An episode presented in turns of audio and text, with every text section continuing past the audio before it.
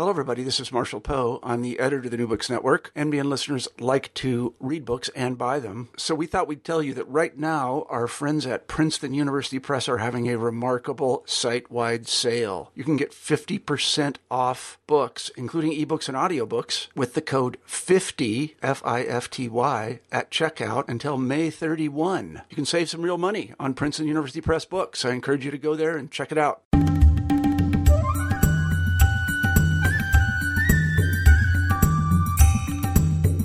Hi there, and welcome to New Books in South Asian Studies. I'm your host, Ian Cook, and today we're talking about a history of prejudice, race, caste, and difference in India and the United States. And this is the latest book by Gyanendra Pandey. Gyanendra is a professor at the Department of History in Emory College, and the book is really a wonderful analysis of prejudice and democracy through a comparison of African Americans on the one side and Indian Dalits on another.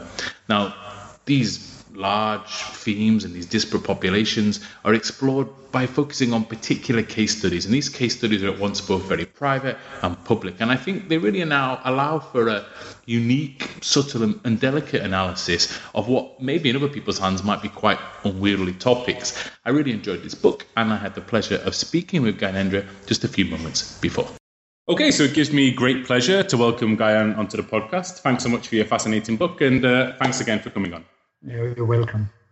Okay, so I'm sure many of our listeners will know you primarily as a scholar of South Asia, but I think a good way of getting to the heart of your new book is to ask you, what was it that motivated you to start working on racial prejudice in the US? And what did you hope to learn by placing the history of prejudice of Dalits and African Americans side by side? And that's it's a large question which could have many long-winded answers. The way to respond to that is to say the two things and two different ways I might think about this. One is that we grew up from the middle of the 20th century. I think people who grew up in the post-First World War, post-Indian independence sort of period, grew up in a world that was very concerned with change all over the world, with transforming the world. So we grew up with a very great interest in and awareness of struggles in the United States, in Vietnam, in China, you name it, all over Africa, of course. These were very important parts of our own upbringing and our education. So I had an interest in the black struggle, in the women's struggle, in the anti-Vietnam War struggle, as far as the United States was concerned, from quite early on, from my days as an undergraduate and a graduate student, late 60s and 70s, and on from there. So that's one reason why the history of South Asia and the history of the struggle to transform South Asia was always going to be seen alongside other struggles.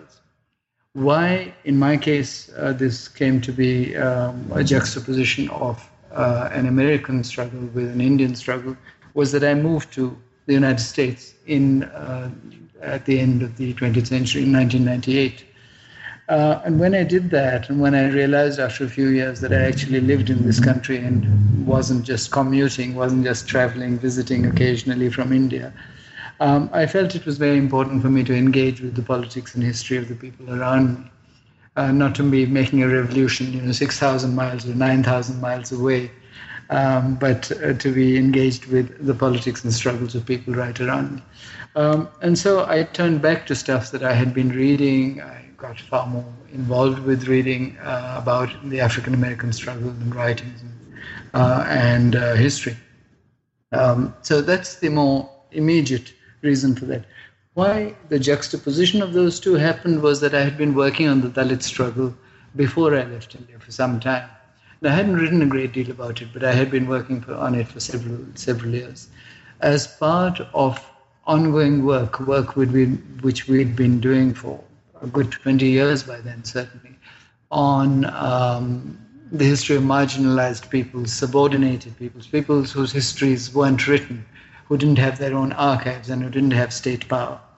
So the Dalits were part of that investigation for me. When I came to the States and felt I needed to engage with things here, I turned to stuff I already knew to some extent, or I was already interested in to a great extent, and a struggle that the Dalits had invoked repeatedly. And what's parallel about the African-American Dalit struggle is both our subordinate peoples, classes, castes, stigmatized for a very, very long time, given formal citizenship and yet struggling down to our day, till today, to realize the benefits or to be equal, seen as equal, in the social world. And so the juxtaposition seemed sensible and worthwhile. And I certainly learned a lot by putting them together. Wonderful. And we'll explore this more as we go on throughout our discussion. But before we do get into sort of the meat of the book, I want to talk about a distinction you make early on between universal and vernacular prejudice. So could you please talk us through this distinction and how it relates to the modern? Okay, and I can see that you've got a whole set of difficult questions. They're fairly fundamental questions, and as a result, they're actually difficult to answer briefly. But let's hope that some of the people listening to this conversation will follow them up by reading not only my book, but other books that might relate to these questions. So what I do early in the book is to say that it would help us. I say, first of all, that, of course, prejudice, the mark of prejudice is that it is unacknowledged. None of us ever seem to be willing to acknowledge that we are prejudiced. It's always other people who are prejudiced. And in an odd way, because it's not acknowledged, prejudice has no archive. It's not something that's openly discussed and debated.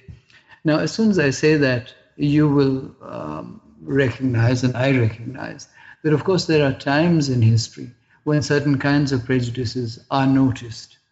And for recent times, we've all talked about racism and casteism and what in India is called communalism, prejudice about other religious communities by members of one religious community, and so on. Sexism, and one could go on. And there are times when those kinds of prejudgments, things that we have grown up with, things that we unthinkingly believe about other groups of people, other kinds of people, they come to be acknowledged because they become rather extreme. So there are moments of racial conflict or caste conflict or communal conflict or even gender issues that produce polarized positions and produce an acknowledgement of very, very different perspectives. I call this vernacular prejudice. I call these prejudices, which are sometimes recognized as things that need to be controlled, disciplined, if you like, ameliorated, that the state must intervene and do something about these things, or reformers must intervene and do something about these kinds of prejudices. I call them, I suggest they are what we might think of as sometimes visible prejudice, and I call them vernacular for that reason. They are thought to be containable, they are thought to be particular to certain groups, certain kinds of people, certain times, even though I think most of us, if we thought about it, would acknowledge that is far from being the case, that they are in fact much more widespread than we are willing to acknowledge. Nonetheless, so I marked off as vernacular prejudice those kinds of prejudices that sometimes come to light, come to be focused, and come to be addressed as things that need some attention and, if possible, containment and change. As against that, I wanted to mark something that is even less acknowledged, if you like, and that was a common sense of any time, the common sense of a community, of a period, of a world, which I call a universal prejudice because it becomes so commonsensical, it is taken on board as natural, the truth, something that is completely unquestioned. And your suggestion or your request that we relate this to the modern helps think about what I call universal prejudice, even less acknowledged, even less visible than the vernacular prejudices, in that we can think about what it is to be modern, what is considered as being modern, and that might give us some clue or an entry into thinking about what I have called universal prejudice. If we think for a moment about what it is to be modern, I think the answers we come up with very quickly have to do with nationhood and citizenship, and an unmarked citizenship, which I will try and explain. But let's just begin with nationhood. Each of us, for about 100 years or 150 years from somewhere early in the 20th century, no, we haven't had 150 years from that time, but in any case, for a good century and more, there's been a sense that we all, each of us, belongs to a nation, to one nation. And we owe supreme loyalty to that nation. Now, this comes to be accepted as a common sense truth. There's almost nothing more to be said about it. It just happens to be true. Now, a great deal of this has been eroded in recent times, and yet I believe that common sense prevails. It remains in place. That somehow we all belong to individual, separate nations, and we all owe a primary loyalty, a supreme loyalty to that nation. Now, if we think about it, this really goes against the grain of most people's existence. Most of us exist in many spaces. You've just said that you are from northern England and you live in Hungary. And Europe now inhabits, or Europeans in the main inhabit many different nations. Yet we continue with the belief that each nation must have one language, one way of being, one kind of understanding and set of values which mark us as citizens of that nation, as modern citizens of that nation. And let me just illustrate that, and perhaps that'll be enough on this question and on the notion of the modern. Let me illustrate that with a very trivial example of what it is to be modern, and with a somewhat more abstract, philosophical sort of level of thinking about what it is to be modern. The trivial one, which anyone who's been to India, but in most parts of the world, we would recognize. The trivial one is that to wear Western dress, especially for men, and to speak a European language, English or French or German or something like that, is to be modern. And to speak other languages is somehow to be vernacular, in some other sort of space. Now, one can challenge that. There are obviously counterexamples. The Japanese have produced, and the Chinese continue to use their own languages. But nonetheless, there's a kind of equation in a trivial sort of way between being dressed in a tie and a suit and a coat and speaking English or French or whatever it is, and being modern. So that's the trivial example, which is unthinking in the main, and I just want to leave it there. The more difficult, but I think the more powerful illustration of this is that we are all taught to, and we are all expected to, speak in a language, not just the mundane English, French, German, Hindi, Japanese, Chinese, whatever it might be, but philosophically, in a language that is modern. And by that, what we are being told is that, for example, spirituality and faith, the sorts of things that Gandhi adhered to, are not really modern. They're somehow kind of antiquated, at the least eccentric. They're out of joint. What we want is something that has to do more with a calculable profit and loss understanding of the world, predominantly an economic profit and loss, with some sense of welfare perhaps thrown in. Sometimes this is called development. This is the language of modernity. And if we do not inhabit that language, then we are somehow out of joint. We are out of place. We are not quite modern. And it's in that sense. So just to illustrate that, so Ayers Rock in the middle of Australia, or many forest sites and hill sites in central India, or in New Mexico, or the oil fields of Colorado.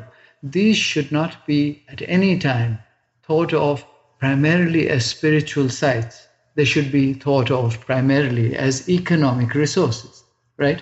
That's the modern. And that is an example of the kind of universal prejudice that we all accept without thinking twice about it. Wonderful. That set us up well, theoretically, to talk now a little bit more about the case. So in Chapter 2, you have a provocative discussion about the idea of difference. So again, another big question for you, but could you please tell us about how difference has been deployed in both the Indian and American contexts and to what effect? Okay. Again, I suspect that the background here would be... Well, anyway, let it come out in my answer. I was going to start with the philosophical proposition about difference, but let the philosophy of what we mean and the sort of abstract quality of the notion of difference emerge from my answers. The major difference that is marked in Indian discourse over the last 100 years now is the difference between Hindus and Muslims. It has been marked as the predominant difference of the Indian nation, the one that one needs to pay attention to. In exactly the same way, the difference between blacks and whites has been, what should we say, the fundamental, the underwriting, the fundamental plank of thinking America or North America. There are, of course, any number of other differences, right? Within these countries, cultural, political, etc., there are any number themselves as recognizably different from others, which are not always marked as so fundamental. And that is the first thing that I wanted to suggest by using the notion of difference, that difference is deployed politically in particular historical contexts for political purposes. This is absolutely critical.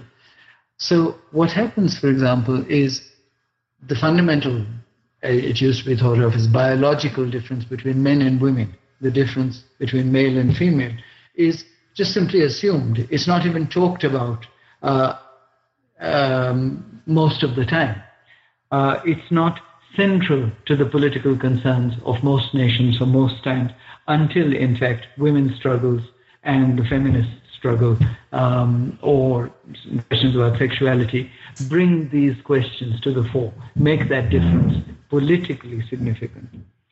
So I want to suggest, and the book suggests, that it's interesting to think why certain kinds of differences do not emerge as the most significant or particularly significant for very long periods and then emerge at other times as rather significant.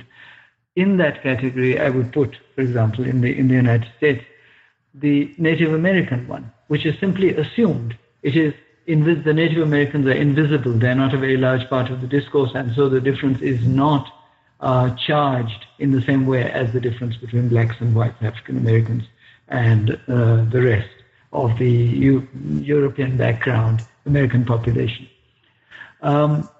In the same way, Hispanics have become, Latino population in the United States, has become very significant now, marked as different, and yet this was not the case for a lot of the earlier part of the 20th century, up to about the 1970s. They were there, they were different, but it was not particularly marked as significant politically. In the same way, I want to suggest that Dalits in India were not marked as significant politically.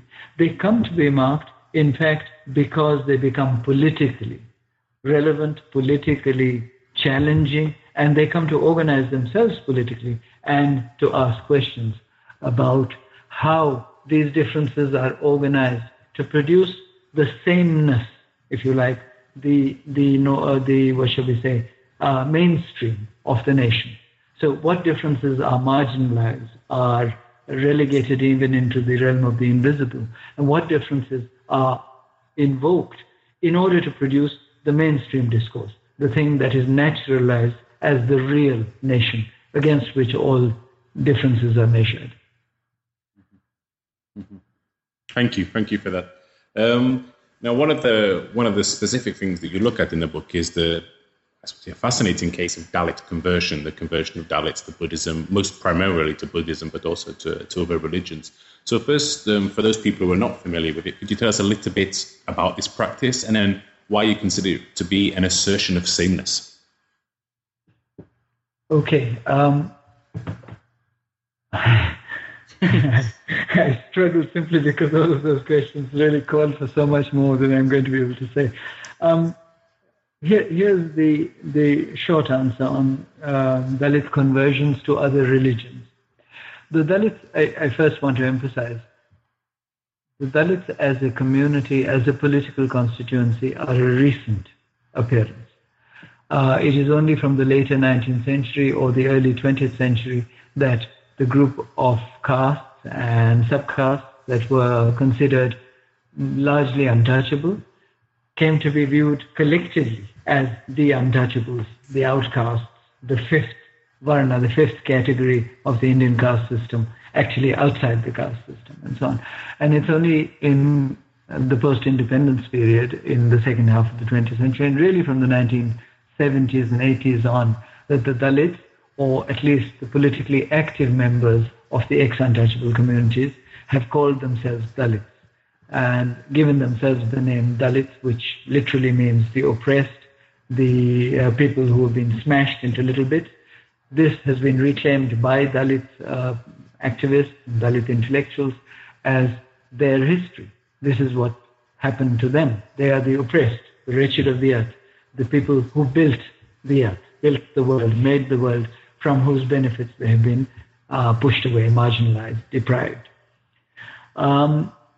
So the Dalits were at this bottom of the hierarchy in the Indian social setup, different castes and subcastes, over a very, very long period. And because of that, from the early modern period onwards at least, there are many, many examples of the lowest castes and classes seeking to escape the conditions of oppression and discrimination under which they lived by converting to other religions. So there are many, many converts to Islam in the period of Mughal rule in India, Muslim rule in many different parts of India. Converts from the lowest caste seeking some kind of escape, opportunity to engage in other kinds of crafts, the opportunity to own land, those sorts of things, which quite often, because of their caste status, they were denied earlier on. From that early experience into the 18th and 19th centuries, there are conversions to Christianity, conversions to Islam again, and so on.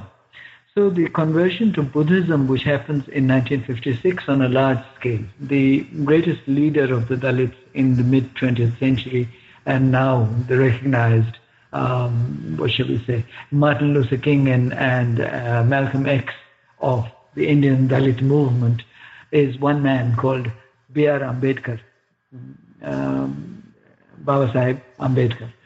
And Ambedkar in 1936 said, I was born a Hindu. It was not my fault. It was not my choice. But it is my choice, and I will not die a Hindu because of the discrimination that people in my caste and at my level and amongst my people suffer. And so, and he spent 20 years from 1936 to 1956, the year in which he died, and just a few months before he died, he converted to Buddhism. He spent 20 years trying to decide which religion the Dalits should embrace, or his community of Dalits should embrace. In the end, he chose Buddhism in primarily, I suggest, or many scholars have suggested, because it would retain the Indic tradition. They would remain within a tradition that was their own, the Indic tradition, and because he saw it as a rational religion, the religion of the modern world. This is the one religion that fits, according to him, with the needs of modern peoples and nations and states everywhere. And so that happened as the in 1956, thousands of people converted to Buddhism along with him. And since then, many, many more have converted. But I do want to emphasize that that conversion is only one part of a Dalit conversion that has continued. There are still conversions to Islam. There are occasionally conversions to Christianity. And unfortunately, many of these things have given a fillip to a kind of backlash amongst the Hindu right-wing politicians and activists who now fight against this practice of conversion. Let me guess, That's a separate history.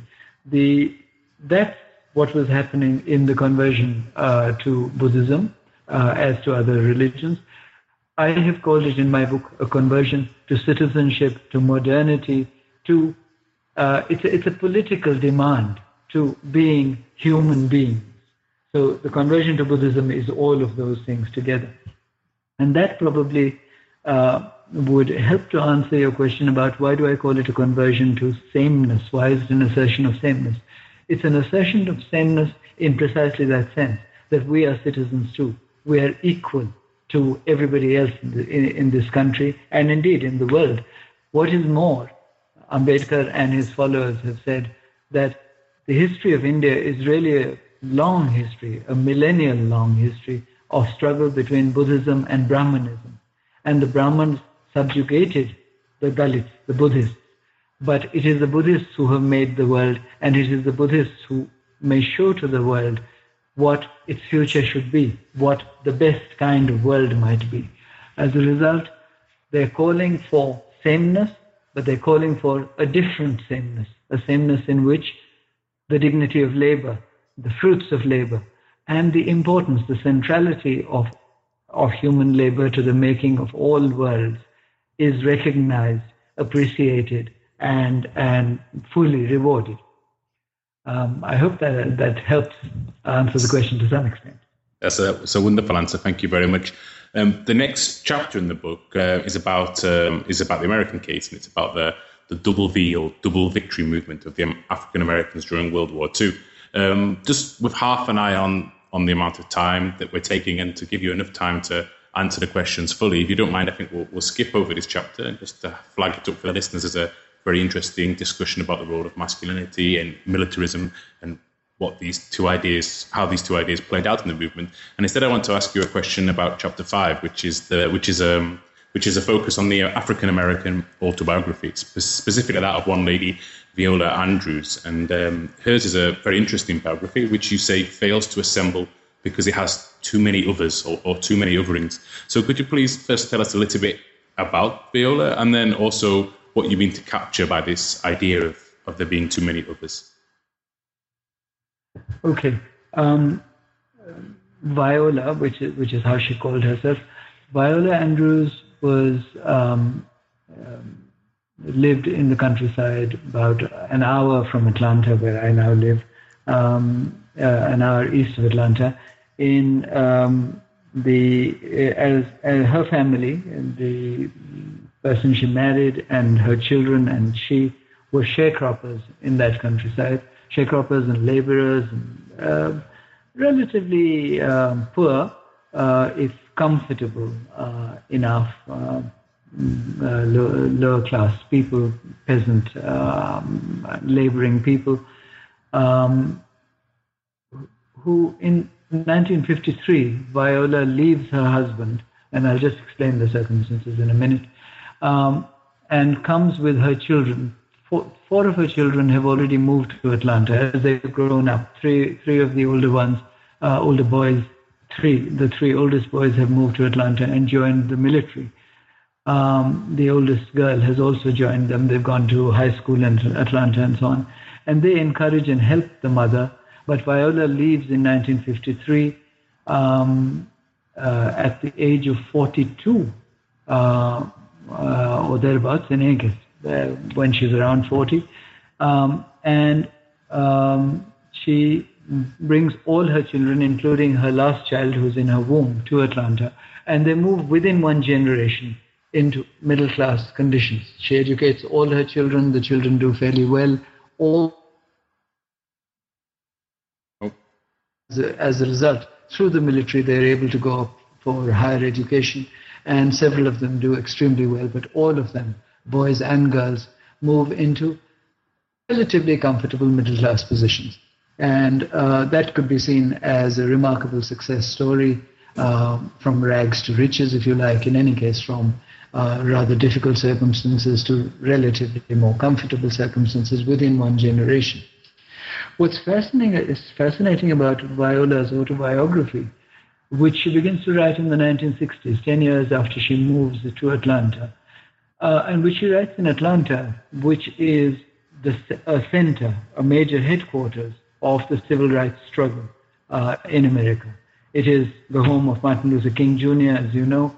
It is a place from where the Student Nonviolent Action Committee, the Southern Liberal Conference, the Southern Alliance of Christian Churches, Black Christian Churches, all of these things operate very, very strongly from Atlanta. And there are huge marches, there are sit-ins at lunch counters, there is participation in the struggles that go on in Alabama and in Georgia and all over the South, which brings about voting rights and the Civil Rights Act and so on of the mid-60s. Viola begins to write her autobiography, which is never published, but which exists in hundreds and hundreds of pages, through that struggle. Yet she never writes about the civil rights struggle. And so I mark that as a very interesting moment. What she writes about is black-white relations the whole of the time.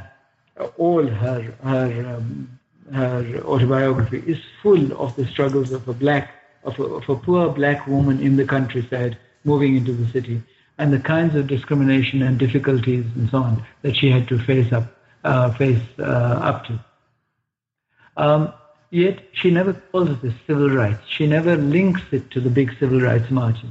It's a struggle that's somehow deeper, longer. It's gone on and it will continue to go on. And part of the reason for that, I suggest, is this. Viola marries a man who is white to all appearances. His father was a white man. His mother was a black woman, but a mixed woman of Native American, white and black ancestry. Very beautiful woman, brown-skinned, not very light-skinned. But the son of that marriage, Viola's husband, George, is completely white. He's very, very light-skinned, he's blue-eyed, he's blonde-haired. He spends all his life with his head shaven, with his head covered with a hat, slouching, as his son writes somewhere. George spent his life trying to be more black than the blacks. He spent all of his time trying to be more downtrodden than any blacks might appear, because he wanted to fit into the black community. And the paradox, the difficulty for Viola is Viola, who's a very dark woman, also of a mixed ancestry, but she's a very dark woman and very proud of being black. And there's this husband of hers, a mixed-race man like her, like she was a mixed-race woman, but white and very, very ashamed of being white, ashamed of not being black enough. She leaves him in the end because of his shame, because he refuses to stand up for things, he refuses to fight for his children and their rights, whereas she wants to do nothing but make sure they will not suffer the kinds of discrimination, the kinds of deprivation that she and her husband and others of that generation had suffered. So she leaves her husband in part because of that, his kind of refusal to join that fight. She also leaves because of the patriarchy, because her white father-in-law, so to speak, ill-treats her and ill-treats all the black people around. And because in that patriarchal world, her husband ill-treats her, beats her, refuses to see women or children as equal partners in a family and a relationship. Now, that probably is enough of an indication of how many others there are in the story that she tells. For her, there is not only the racial other between black and white, there is also the others within the racial community, within the black community, those who are often called yalla, not sufficiently black, people who don't fit into their community, who are derided because of it. There's all that kind of othering going on, all that kind of discrimination that people have to face. Her children have psychological problems, serious psychological problems, because some of them are too white. She herself suffers very serious psychological challenges because of what she experiences in Atlanta, where her fair-skinned daughter is often thought of as, Viola is thought of as the fair-skinned daughter's nurse. And so she finds herself unwittingly walking behind, unthinkingly walking behind her daughter when they're walking along the streets and so on. So they suffer not only the racial, shall we say, clash and division between blacks and whites, but racial divisions and complications within the black community very seriously. Viola suffers, of course, also from the patriarchal conditions that she grows up in, and that the 1960s and 70s once again challenge in a very fundamental way in the United States and in much of Western Europe and elsewhere. But the marking of that patriarchal world as a world that was not hers is another very important part of what is happening in her autobiography. None of this is consciously or, what should we say, categorically done. It just emerges in the story. And one final suggestion I might make is Viola is a very, very deeply religious woman. For her, the Bible is her guide, her one sole ally all through her life. And for her, the Bible is literal truth quite often. It's not just metaphorical truth. It's not just a guide in a more general sense of values and so on. It's literal truth. Moses delivered the Jews, led them out of Egypt. God will deliver the blacks, and he's got me a radio. You know, it's that kind of thing. So the number of different others that emerge here, the number of different fault lines, the number of battles that are ongoing and very fundamental, and that make up, this is the last thing I'll say, that make for a civil rights struggle and a black struggle that is actually far deeper, far more varied in its locations, far more unexpected in its roots than we know. All that comes out from her autobiography. So I would say that, you know, the struggle for civil rights, the struggle that we know as the Harlem Renaissance, all Viola's children are artists, they're creative writers, and she does, they're creative writers or painters. And she does everything she can to encourage this from the time when they're 3 and 4 and 5, and her husband is irate about the fact that they're wasting their time with these sorts of things. She encourages all of that. And in my mind, I often think this is where the Harlem Renaissance began. This kind of work, this kind of aspiration, this kind of world that mothers and fathers in all parts of the American South and in all parts of America will have struggled to build, to create for their children, was what produced the great cultural renaissance called the Harlem Renaissance. And the cultural effervescence and movement that was central to the civil rights struggle. Wonderful. Thank you so much for that. It really is a totally fascinating chapter, and she's a totally fascinating person. So I'm really glad to have read about her, and I hope people at home got some taste of what a fascinating story that was. If we just stick on the topic of autobiographies, then we could also talk about Dalit autobiography. So I was wondering, this is what you talk about in chapter 6. So I was wondering, could you first please tell us a little bit about this genre, which is quite established and I believe growing as well, and then also how the individual and the community are often represented in these texts? Yeah. I'm taking too long with all of this, so let me try and be briefer on that one. The Dalit struggle developed on two fronts. One was this front of writing, of cultural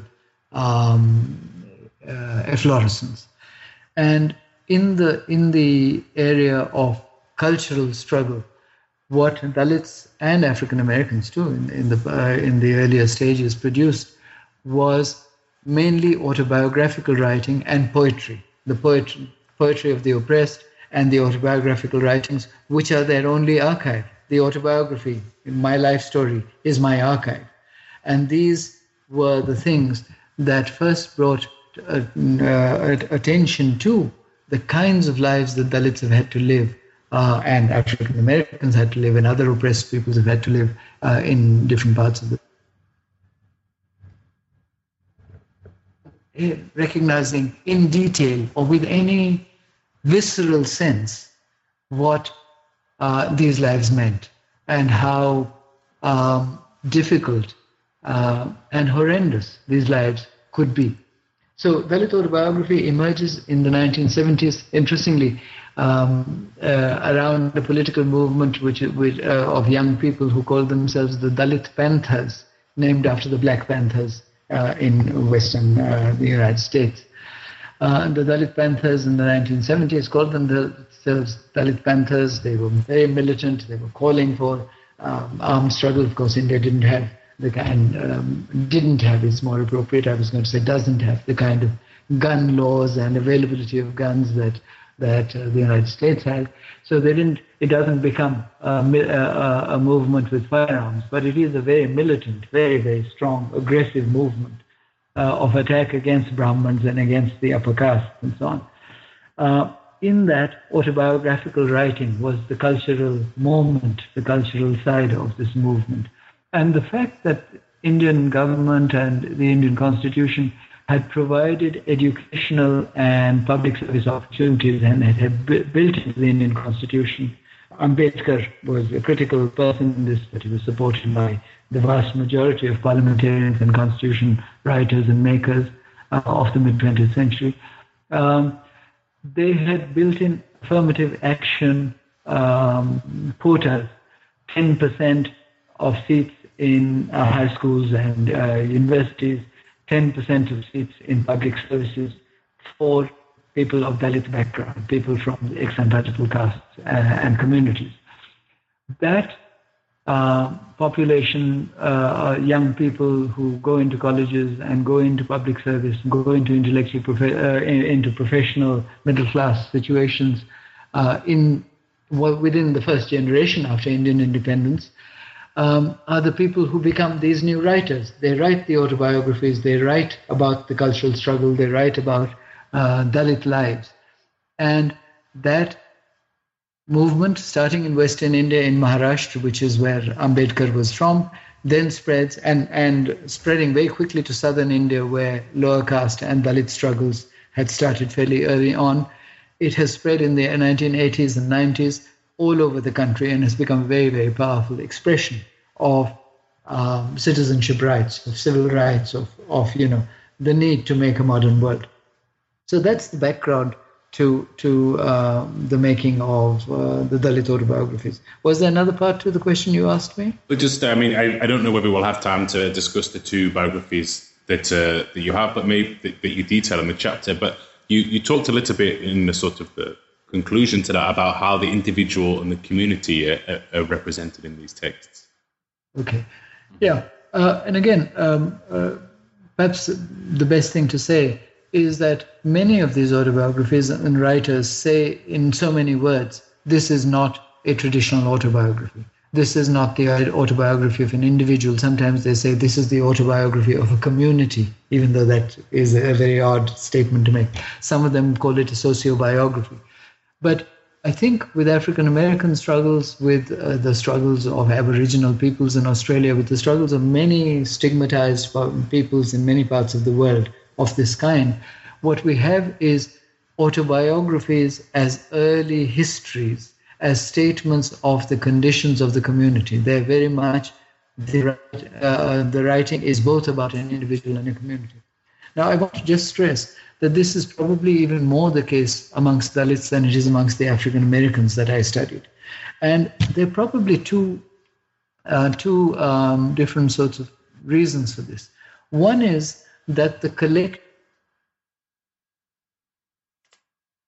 cities which reproduce countryside-like and caste-like locations and population settlements. In the countryside as well as in the cities, the collective, the caste, the community, the group that you belong to remains a very, very much more important node, focus around which individuals are, in which individuals must build their lives. The individual cannot so easily separate himself or herself from the community in the social consciousness and the social conditions that India has to this day as compared to what individuals can do in the United States. I don't want to suggest that this is black and white difference. I mean, so sharp that there's nothing that that is similar. But in the Indian case, the collective does tend to, if you like, engulf the individual rather more, make demands on the individual rather more. And one other part of that is that the Dalit movement is, of course, a much more recent movement than the African-American struggle, which from the times of the war against slavery has had over 100 years. The Dalit struggle is still in its current form, if you like, 60 or 70 years old and not much more. And as a young movement, I think it is... it's more demand.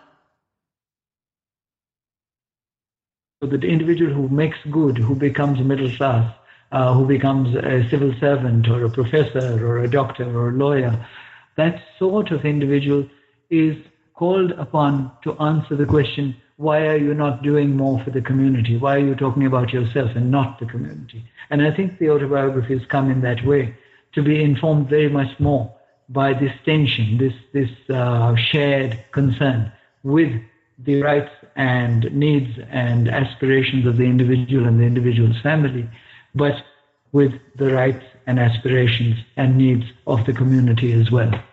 Wonderful. Thank you so much for that. There's a lot more in this book, and there's many things we've not had the chance to talk about, but I'd just like to recommend it for anyone listening to the podcast. It really is a fascinating read. Before I received the book, just because of the grand title, A History of Prejudice, I was expecting a really fat book, but it's actually a very slim book and a very beautiful read. So I'd really like to recommend that to everyone out there. And now that this book is out, I'm sure you have new or future projects in mind. So I was wondering if you could tell us a little bit about what your current and future projects are. And that's the largest question you've asked. I'll try and make the shortest answer. Yes. Like all of us, as you work more and more on things, more projects emerge and write about or think about is the better term. But at the moment, there are two things that I'm working on pretty actively and concerned with, urgently, if you like. One is a fairly, it's not abstract, theoretical concern with the issue of politics and democracy in our time. And I'm thinking about this in a world context. I mean, I'm going to take America and India as my main examples, but I take Dubai as a very central example. In Europe, in North America, in Africa and Asia too, into populations populations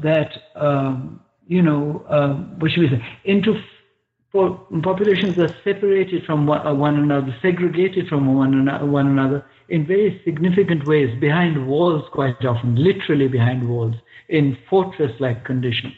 So let's just take Dubai, and that might make the point quickly for the purposes of this answer.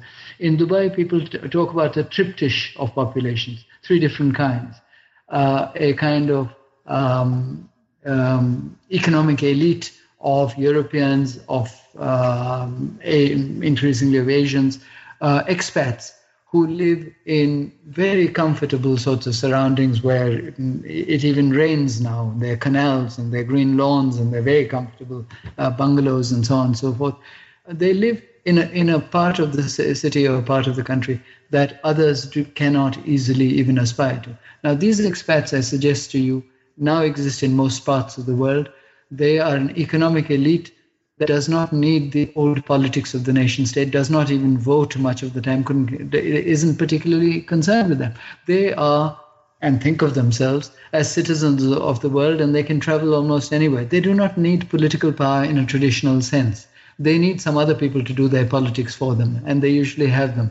So in Dubai, you have the Emirati rulers doing the political work for that economic elite. even if the Emirati rulers are sometimes part of that economic elite themselves.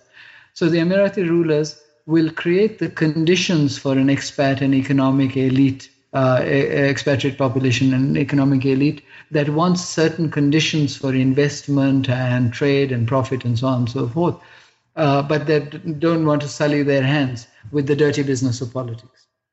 And then, so there's a kind of local ruling class and bureaucratic population that does all of that work of dirty politics that used to be done in the past by many different kinds of groups. And then there is a huge population of immigrants, usually single male migrants, who do not even have their passports with them. Their travel papers are often confiscated when they arrive. They have short-term contracts, they have no rights in the land, and they will often be repatriated. They do the hard, dirty labor of building the stadium in Qatar for the World Cup football tournament that is supposed to happen there. They do all the work in Dubai for building the malls, building the luxury apartments, and building the canals, what have you, building the airport. They live near the airport in terrible conditions, without air conditioning, and so on. That triptych of populations, to which I will add an older middle-class population, which many of the new laborers, many of the other members of the economic and political classes also might join at various points, a kind of inchoate middle-class population that is increasing in size to some extent, that is committed to Dubai, but also committed to India, if that's where they came from, or to Pakistan, or to Singapore, or the Philippines, where they came from originally, and who live in a less certain condition than they used to when nation states were much clearer. So what my suggestion is that with this kind of distribution of populations, and I suggest that something of that kind of distribution of populations is taking place all over the world, even though its components, the content of each category, will differ rather radically in different parts of the world. They had very different histories in North America or Western Europe or Southeast Asia. But this disaggregation of populations and disaggregation of economic and political privileges is taking place very rapidly and very widely across the world. And so I'm thinking, as much as I can, and trying to work out what are the conditions of politics and democracy in this kind of time, politics and democracy in individual nations and across the world. And I'm thinking the important question here is, what are the forces that actually make for democracy, make for the possibilities of changed worlds and better opportunities for all in these circumstances? And I think the answers are actually unexpected. They are unusual answers. It is not the educated and not the richest people who are by any means committed to democracy or committed to producing the better world. So that's one project. I'm sorry, that took longer than I had thought. The other one is a more focused, more empirically grounded too. I mean, the first one, ethnographically grounded, I think will be strong empirically too. But the second one, probably the best way to think about it is as a book for a wider audience on India in the 20th century, 20th century India, but in which the cast of characters will not be primarily Gandhi and Nehru and Ambedkar and Rajgopalachari and, the well-known and remarkable political leaders or thinkers who made modern India. They will be there.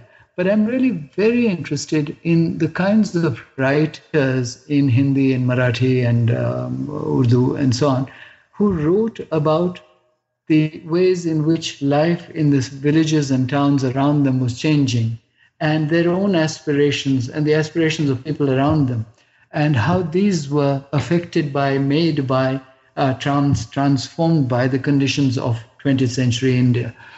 And so my cast of characters would be primarily, if you like, or at least the pegs upon which I might hang the story, is a set of writers who write at the beginning of the 20th century, middle of the 20th century, and the end of the 20th century. But through them, the cast of characters that are central to their novels and short stories and their understanding of this society and its transformations. Because that cast of characters includes Dalits and women and poor people and what have you, who don't have archives, who don't have privileges, don't have the time to step back and do the kind of thinking and writing that we might, we certainly have the time for, and that I hope we might do.